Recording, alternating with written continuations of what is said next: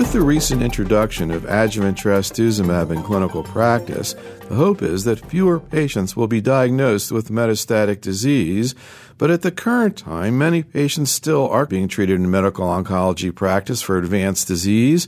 And I asked Dr. Lisa Carey to provide a snapshot on the management of these patients by presenting a woman from her practice. She was 45 years old and she was diagnosed in early 1999 with a stage 1 hormone receptor positive and HER2 positive breast cancer. She underwent a mastectomy, adjuvant AC times four, and then tamoxifen.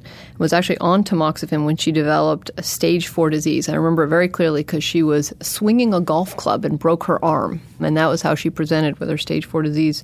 Quite quickly, this is in 2000, and sort of whole body evaluation revealed disease involving lungs, liver, and bone.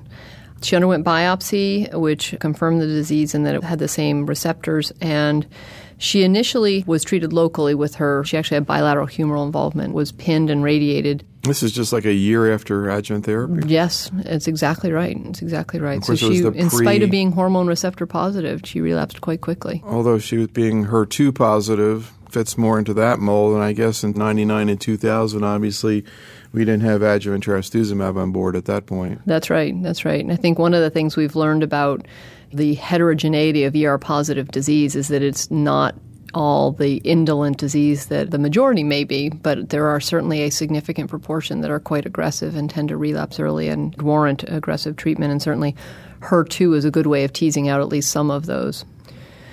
So we treated her with a paclitaxel, trastuzumab, and then of course she was on Zometa, zoledronate, for about a year and change, and actually was doing well on the regimen, but developed grade three neuropathy. She's a diabetic, and actually had pretty severe motor involvement quite quickly. Developed a foot drop.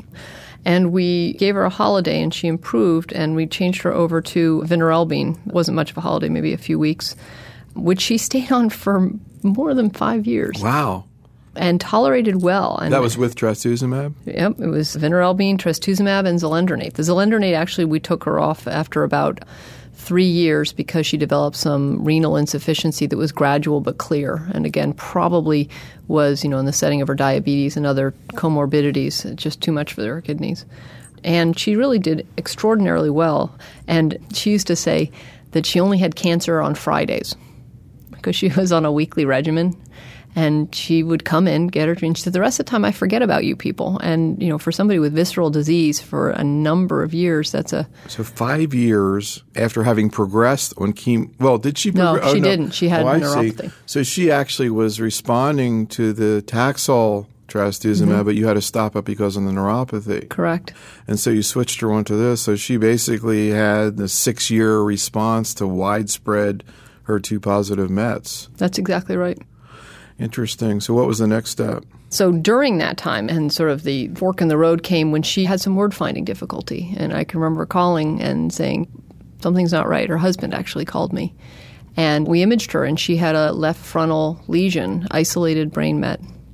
And it was resected, and she had placement on protocol of a BCNU wafer. We did not do whole brain radiotherapy. We sort of put it in our back pocket and said when we start seeing evidence of disease elsewhere in the brain, we'll radiate the rest of the brain then.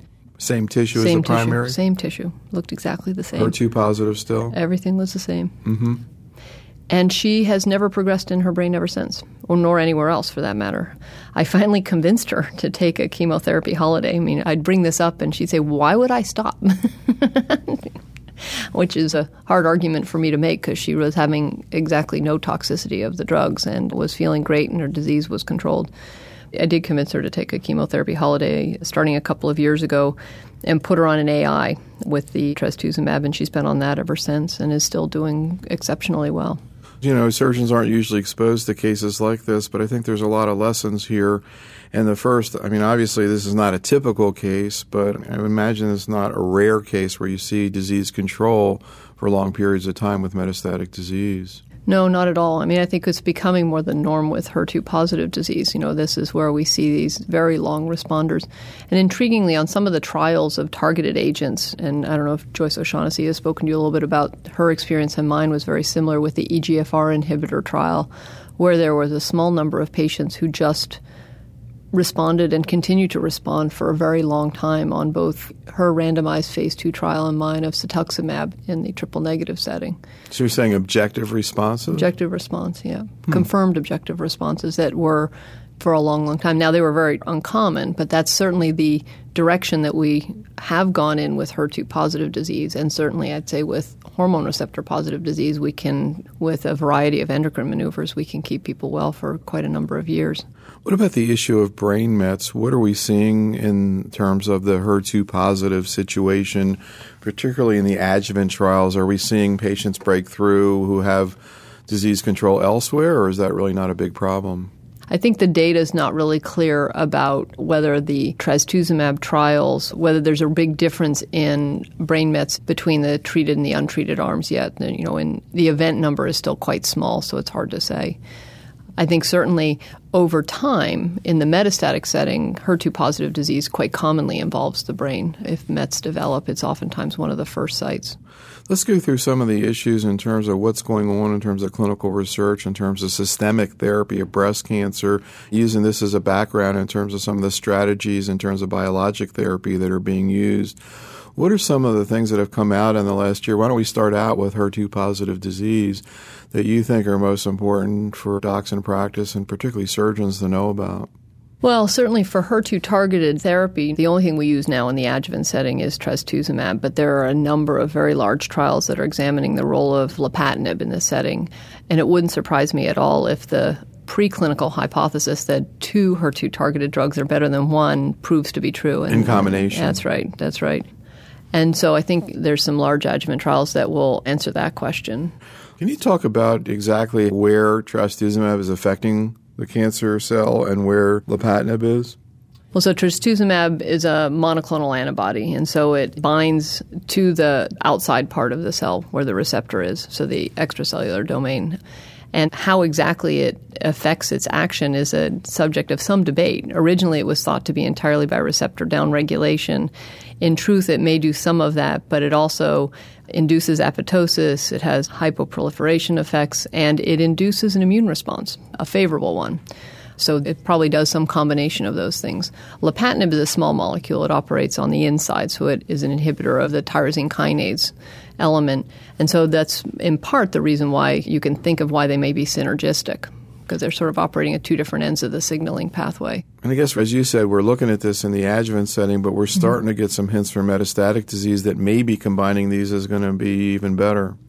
Well, yeah. In fact, even in patients who have progressed on trastuzumab, if you continue the trastuzumab when you add lapatinib, they will do better than if you just switch to lapatinib. So George Sledge once made a famous comment that one dumb tumor is still smarter than 10 smart oncologists. and in truth, as tumors figure out ways around our drugs, you may have to still keep blocking your first pathway as you start blocking the alternate mechanisms that the cell uses to stay alive. Yeah, we're hearing this in all kinds of biologic therapy situations, imatinib and GIST, and mm-hmm issues out there on the table in terms of bevacizumab in a number of solid tumors. And for a long time, oncologists would just keep giving trastuzumab and switching the chemotherapy. Now we have some other alternatives, but actually, I guess for the first time last year, we saw some evidence. There was a German trial presented that showed that actually keeping the trastuzumab going maybe did help. Yeah, no, that's right. That was Gunter von Minckwitz, who really you know, I think it was a tour de force because everybody had struggled to try and answer this question. Nobody could a, get the trial done. No one could get the trial done, and it was a very common non-evidence based practice.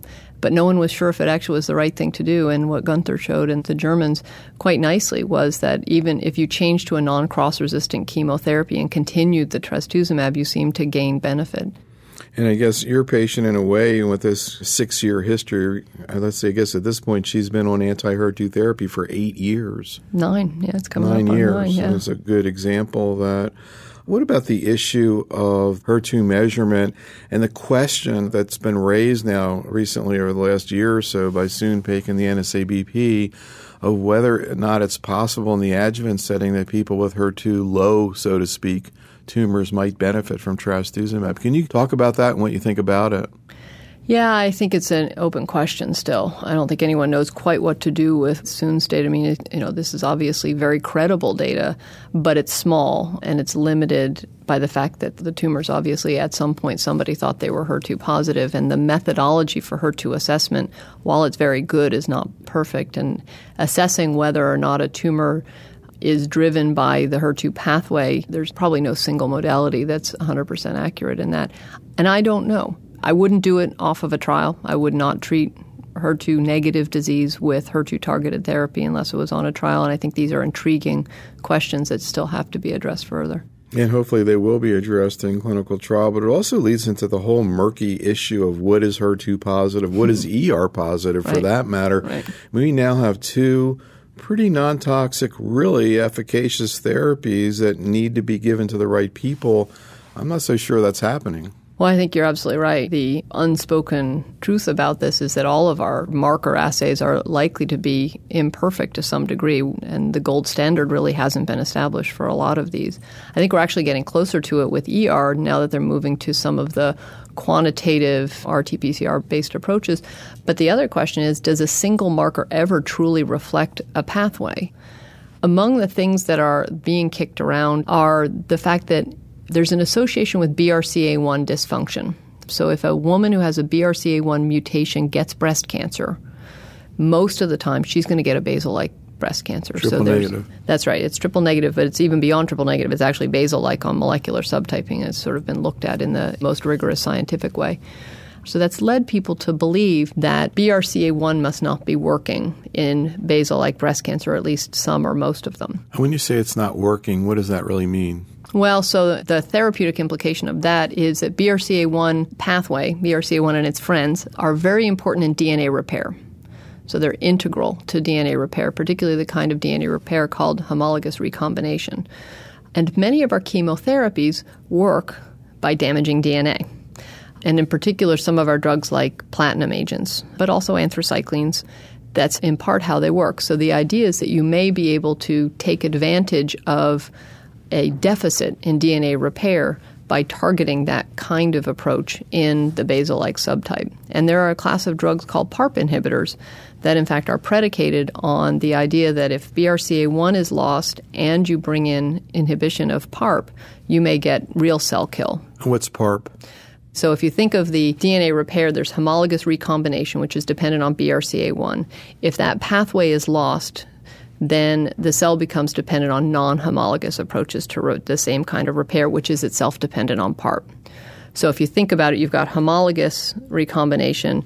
If you don't have that, you have non homologous. One's dependent on BRCA1, the other's dependent on PARP. If you knock them both out, then you've knocked out both ways of repairing DNA. I guess we're pretty selective about what new systemic agents we talk about on this series because you know it's not that relevant to most surgeons. But you know, the PARP inhibitors is one set of drugs that look pretty interesting. I've heard actually about cases of people who've actually had responses to them. I don't know if yeah. you ever treated anybody with them. I have not. We're working on some trial concepts, but we have not participated in any of the trials so far. I guess the trials now are particularly focusing on women with BRCA1 mutations, although and triple negative. Triple negative, and the question of you know how far this is going to be. You know, it's just kind of the beginning of looking at this, but it seems like it maybe actually is something that's going to turn into something useful. Yeah, and there will be some reports at ASCO, so people should keep their eyes out for the earliest trials to be reported there. Any other strategies that are being looked at or have been looked at in terms of triple negatives? Well, so if you look at ECOG 2100, which is the pivotal trial looking at the addition of bevacizumab to paclitaxel in the metastatic setting, that demonstrated that if you add an anti-angiogenic agent to chemotherapy for metastatic disease, patients do better. They have a longer progression-free survival. In the subset of that, looking at by hormone receptors and, in a sense, HER2, the group that were largely triple negative – showed a benefit similar to, or even maybe a little more than, the average patient in the trial. So that suggests that there may be a targeted agent with anti-angiogenic strategies in triple negative that would be effective. That's actually being tested directly in a neoadjuvant study that'll be opening in CALGB probably a little later on this year, where they're going to randomize patients to taxane alone with or without bevacizumab, and then followed by dose dense AC prior to surgery. So there's a secondary randomization to platinum or not, but it's basically chemotherapy with or without bevacizumab for only triple negative clinical stage two and three breast cancers. I guess the NSABP is also looking at chemotherapy plus or minus bevacizumab in the neoadjuvant setting. They are not to just triple negative; they're looking Right. in a more global sense. That's exactly right. It seems like there's been a shift in there's always an interest in neoadjuvant or preoperative systemic therapy clinically. But now it seems like there's a lot more interest also in the issue of looking at the tissue and trying to understand, you know, what's really going on biologically. Yeah, well, I think we can't get smarter about targeted therapies until we can actually see what we're doing and seeing how the cancer is getting around our efforts. I think we're lulled into a little bit of a sense of security with ER and HER2 targeting because they worked so well. But I think those are the low hanging fruit of targeted treatments, and any rational further approaches or combinations are going to have to be tissue based to a large extent before we can understand them. We learned a lot from a trial that we did recently that took metastatic triple negative breast cancers. There's a reason to think that EGFR inhibition would work in them. In, in cell lines, they're dependent on EGFR. It's one of the genetic criteria for being basal like on a molecular level. So we did a study where we took metastatic triple negative breast cancer and they received carboplatin and cetuximab, the anti EGFR monoclonal antibody. And we asked the women participating in the trial to allow biopsy, serial biopsy before and after therapy. And we had very good samples on 16 women before and after therapy. So it was before therapy and one week later. And this is liver, lymph nodes, you know, so the target lesion. Interestingly, so in spite of a lot of preclinical data supporting the importance of EGFR in growth and proliferation of these kind of cancers, we found that most tumors, in fact, did have EGFR expressed and the pathway was activated. Not all of them, it was 12 out of the 16, which meant that four, there was no reasonable chance of the drug working because the pathway wasn't turned on. And we wouldn't have known it if we just made the assumption that all of them would have EGFR activated. But in the 12 that did, where you think, okay, it should work in them, it only worked in four of them, four of the 12. Looking at the actual down, I'm not talking about clinically, but even on a molecular level, actually seeing the pathway turned off by the drug happened in four of the 12. So in the other eight, all of whom, of course, progressed as you would expect, the drug didn't work and we don't know why. So clearly there are alternate mechanisms at work. Now that kind of study needs to be done on a whole scale level. We can't just make assumptions. We want to treat everybody in an individualized way and we can't do it unless we really understand how the tumors are getting around the targeted therapies. And I think the neoadjuvant setting allows us to examine the drugs that we're using much more carefully than we can if we're treating in the black box of the adjuvant setting. What happened to the four patients?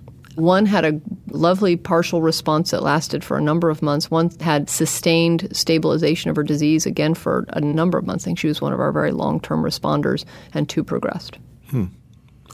What are some of the other areas of clinical research in the neoadjuvant and adjuvant setting that you think are going to be most fruitful over the next few years? Well, I think, you know, over the next few years, the areas that people are ready for prime time in terms of targeted treatments are the HER2 question. And I think there are a number of drugs beyond lapatinib, which is the next best idea for right now.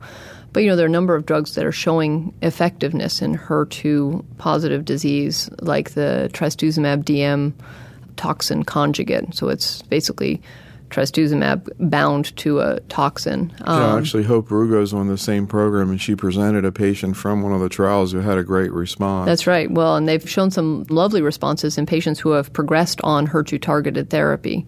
There are some other monoclonal antibodies like pertuzumab that are also coming in, and many of them I think will be. You know, some of them may work by themselves, and some may work in conjunction and make trastuzumab stronger. I mean, these are the kinds of things where we hopefully in the future. So here's the dream down the road for a HER2 positive breast cancer patient that you might get away from chemotherapy altogether. You may use a combination of biologics in order to control her disease. We're not close to that yet, and I think it's also true that chemotherapy is the backbone for all of these regimens. But maybe someday we'll be able to just do multiple targets and control the disease without cytotoxics or chemotherapy. For hormone receptor positive breast cancers, you know, I think part of our biggest challenge is figuring out not just how to treat better, but figure out who we're over treating right now. So, getting back to our luminal A, luminal B distinction, I mean, there's a number of patients for whom just endocrine therapy is adequate. And we're really we're scratching the surface with the recurrence score, but there's a lot of heterogeneity there that we can't quite explain, and that would be something that will be down the road too. You mentioned the impact that the recurrence scores had in the Oncotype in terms of clinical practice. What are your thoughts about the newer data that's coming out now on patients with the node positive tumors? Yeah, well, I mean, biology is biology. And I think the Oncotype recurrence score and other prognostic profiles, all of the studies that have been done with them suggest that they are independent. They give prognostic information independent of the clinical variables. And they do that with node positive disease, just as they do with node negative disease. The problem is that they don't supplant the clinical variables. So the risk is still quite high in a node positive breast cancer patient, regardless of what recurrence score they have. So the question is how do you use it therapeutically? You know, how do you identify a truly low risk node positive breast cancer patient in whom they will have a very low risk of recurrence with all of our available modalities? And we really can't identify that patient yet. We were talking about neoadjuvant therapy. What about genomic assays like the recurrence score in that setting? Well, you know, their recurrence score has been looked at in the neoadjuvant setting. So Luca Gianni, one of the first studies looking at chemotherapy sensitivity by the Oncotype recurrence score, demonstrated that pathologic complete responders were associated with very high recurrence scores. Now, they were really, really high recurrence scores because a lot of the patients, this was a locally advanced population that included ER negative disease, and there's really no benefit of obtaining a recurrence score in an ER negative breast cancer. So it was more proof of principle in a sense. You know, I think it hasn't really been looked at in terms of the neoadjuvant setting, in part because the neoadjuvant setting assumes you've already know that you're going to give chemotherapy. So it's a tool for giving your therapy up front rather than out back, but it's not a tool for not giving it at all or changing to a neoadjuvant endocrine approach, for example, which I think is the suggestion. What are some of the other clinical research questions that are being asked right now, both in the adjuvant and metastatic setting, that you think are going to have the most impact on clinical practice in the next few years? Well, so I think what you've mentioned is a move towards more of the neoadjuvant studies. And I think the kind of ground swell of enthusiasm for doing studies in the neoadjuvant setting has come from the fact that so many of the trials that have been done have demonstrated that you don't lose anything clinically by administering the drugs in the preoperative setting, but you gain a lot of information about the behavior of the tumors and you open up a whole arena of correlative science studies that can really help us figure out how to tailor our therapies. So I think you're going to see more of them. I mean, for example, CALGB had never done neoadjuvant studies before that were therapeutic. I mean, they had the I-SPY trial, which I think that was a purely correlative study that's been a gift that keeps on giving in terms of identifying biomarkers and predictors of responsiveness. But it wasn't a therapeutic trial, and the CALGB therapeutic trials just opened. The NSABP has done a number of these. SWOG is doing them. So I think, particularly for a surgical audience, the truth is that for us to do those kind of studies requires multidisciplinary effort and for everyone to be, you know, really involved in it and it's going to require research biopsies that are part of the clinical trial. I think that the day of several thousand person adjuvant trials being the only way to answer the questions that face us has really got to come to an end. I don't think we can do it anymore because we don't have one question anymore. It's not one drug at a time. We're inundated in great ideas or ideas that may be relevant for one subtype and not another. And so we have a bunch of niche diseases and a bunch of great ideas, and we simply can't do multi thousand trials. So I think among the biggest changes is this shift, and I think it's reflective of a great need and also a potential great benefit. But it's more complicated, and it really does require that the surgeons and the medical oncologists are in sync with each other. Let's talk a little bit about endocrine therapy. There were a bunch of presentations at the San Antonio meeting that were interesting in that regard. One was a meta analysis that was done of the trials looking at aromatase inhibitors, and another was the so called Big 98 study looking at a mm-hmm. bunch of different endocrine strategies. Mm-hmm. Can you talk about what came out of those two papers and what your take was on it? Well, I think, you know, the bottom line is that aromatase inhibitors are an important component of therapy for the hormone receptor positive postmenopausal woman. I think there's also a lot of ways to skin the cat in terms of your use of an aromatase inhibitor. So, including it at some point in her treatment is crucial. The big question of a switching strategy versus an upfront strategy, I think for individual patients, it's appropriate for the higher risk patients to incorporate the aromatase inhibitors early. For the lower risk patients, I think a switching strategy is quite reasonable and being mindful of their bone health. I think the greatest question for us right now is how long do you treat for? If you look at some of the hazard rates of relapse over time, so on a year to year basis, if you look in, for example, MA17, which was the after five years of adjuvant tamoxifen randomized to placebo versus letrozole, the difference in relapse between the letrozole versus the placebo group was found on year one, year two, year three. I mean, it just kept going. So there is certainly a group of patients who are at risk for relapse 5, 10, 15 years later. And for them, prolonged endocrine strategies are probably appropriate. And mean, the identif- amazing thing is that endocrine therapy works that late out there. You know? It does. But clearly, I mean, you're talking in MA17, we're talking years 5 through 10. And now, of course, MA17 has been re randomized and re randomized, so they'll be trying to look at it even further than that.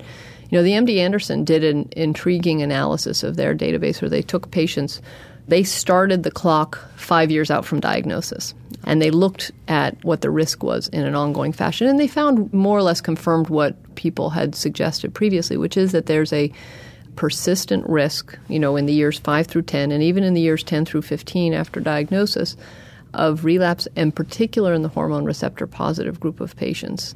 And that risk was, you know, approaching 10%, even in those later years what probably happens about seven or eight years out, it looks like there's a switch, and the ER negative risk falls off. And actually, the risk of relapse if you have a hormone receptor positive breast cancer patient is higher than if you had a hormone receptor negative, which of course flies in the face of our bias that hormone receptor negative breast cancer is prognostically worse. That's actually not the case once you get a few years out.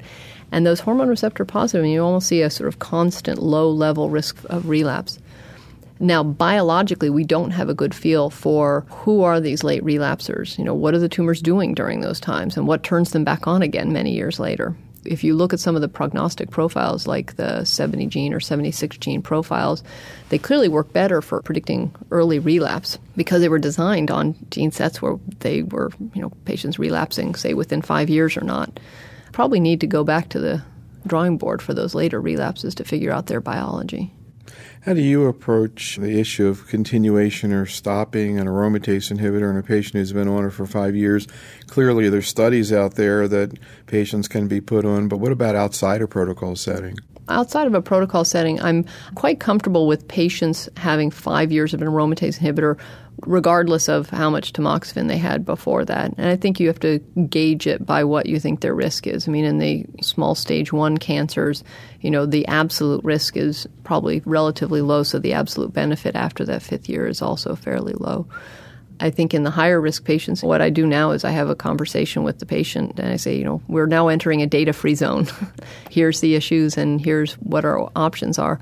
And oftentimes the patient makes the choice if she, you know, I've had patients say to me, well, why would I stop? You're checking my bone health. It's fine. I'm feeling great. I had a stage three cancer. Why would I stop right now? And I have to say, I appreciate their candor about it, and some of them we continue it. But it is something that we have a specific conversation about at that fifth year. Anything new in terms of the side effects and risks of taking aromatase inhibitors?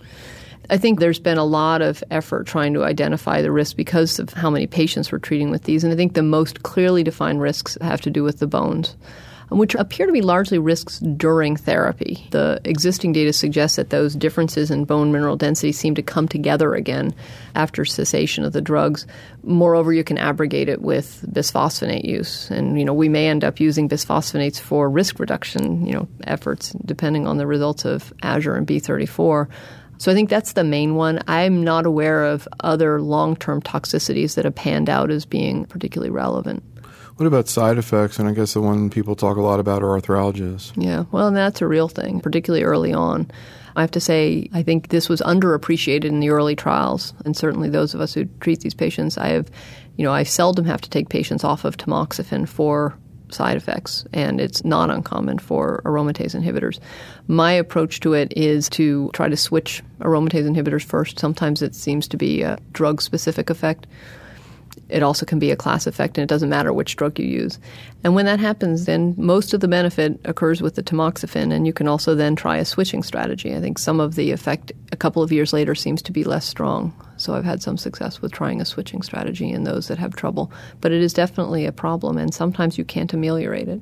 What was your take on the big study? Because it attempted to look at the switching strategy in terms of the randomization both ways, starting with the AI, switching to tamoxifen, starting with tamoxifen, switching to the AI. Yeah, well, and I think, you know, the bottom line again was that use of the AI was beneficial in the one strategy that clearly is inferior is no AI. I And I think that's a very real thing. And I still think that a switching strategy is quite reasonable in the patients that you don't think are at very high risk of early relapse, for example, the node negative patients.